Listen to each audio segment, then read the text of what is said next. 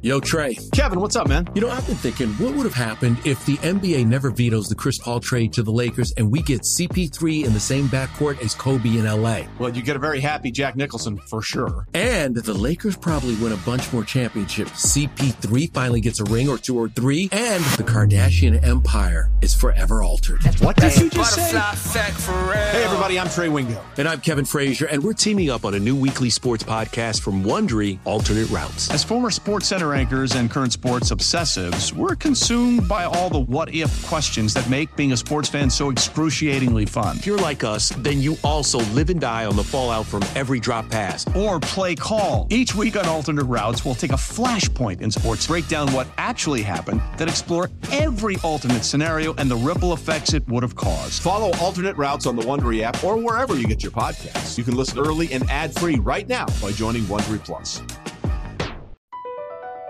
Across America, BP supports more than 275,000 jobs to keep energy flowing. Jobs like building grid-scale solar energy in Ohio and producing gas with fewer operational emissions in Texas. It's and, not or. See what doing both means for energy nationwide at bp.com slash investing in America. It's time to get in the huddle with Carl Dukes, Brian Baldinger, and Jason LaCanfora. All right, let's go to Philly. I saw Philly on uh, Sunday night after I saw the Jets. And Philly had a night practice at the Linc. I've seen him twice now. I think I'm going to see him next week uh, when they scrimmage Cleveland. But they had a night practice at the Linc Sunday night. There was 50,000 plus fans in the stadium. It, it, felt like it was game day. Cheerleaders out there. Uh, Jalen Hurts comes out of the tunnel, standing ovation, shouts of MVP. But I spent the majority of my time watching the defensive line. Now it's a practice. They're going against dummies. It's kind of like a a walkthrough, glorified game day preparation practice. There's no tackling. But I watched the defensive line.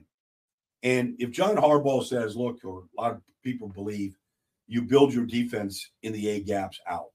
If you look at Jalen Carter and Jordan Davis in the A gaps, they're monsters. Like this Jalen Carter, their first pick, um, gosh, like his balance is unbelievable. I texted a prominent personnel individual uh, in this league Sunday night. Literally, just took a little snapshot of Jalen Carter, and I just said, "This guy, like, you can't get him off his feet." Well, his feet are at the bottom of a base, almost unlike any defensive lineman in this league. Like, he is so physically strong from the waist down and so thick, like you can't get him off his feet. And he's just got this style about him. He's just explosive, like he moves big bodies. And just talking to veteran players about already, and without really laying any wood to anybody so far. Eagles kind of Nick Sirianni kind of runs a fluff camp, but um, without really hitting anybody, they know that he's they know already he's going to be special. And so it's just a question of endurance, technique, you know, love of the game. Like that all needs to be proven to everybody. But just from a physical standpoint, and for Jordan Davis, can he stay on the field? Can he stay on the field longer than four plays in a row, five plays? Because that was sort of his max last year. He lost weight. He looks in great shape. He works hard. Like he does everything right. It's just that if you're three, whatever he is, I don't know, 360. Um, I'm just guessing. Maybe he's more, maybe he's less. I'm not, you know, I'm not putting him on a scale. But you know, big guys have a hard time with endurance. Dexter Lawrence figured it out last year. He was challenged. We'll get to Dexter in New York, and he played a high volume of plays, and he was a big factor in the pass game. But he wasn't his first three years, and so that's kind of where Jordan Davis was last year. He's had a hard time staying on the field, had, had some injuries. Year two, I expect to make a big jump. But then you watch Haason Reddick, you know, and you watch, um, you know, some of these guys that they have, Josh Sweat, um, gosh, they are loaded up front. The question really is at linebacker. Nakobe Dean, okay, fine.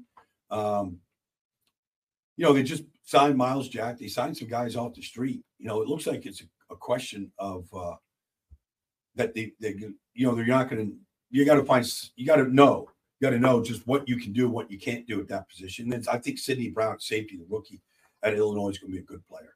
Just see the way he moves. He's still join Reed Blankenship and some guys back there. AJ Brown, there's just not many people like AJ Brown in this business.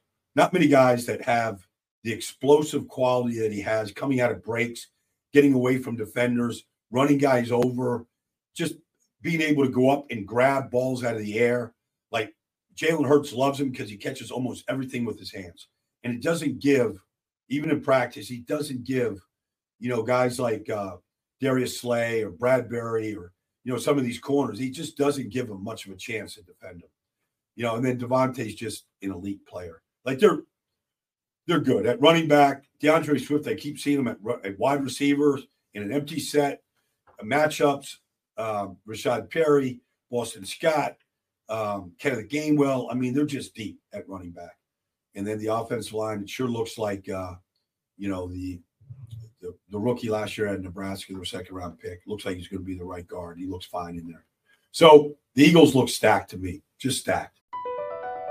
Across America, BP supports more than 275,000 jobs to keep energy flowing. Jobs like building grid scale solar energy in Ohio and producing gas with fewer operational emissions in Texas. It's and, not or.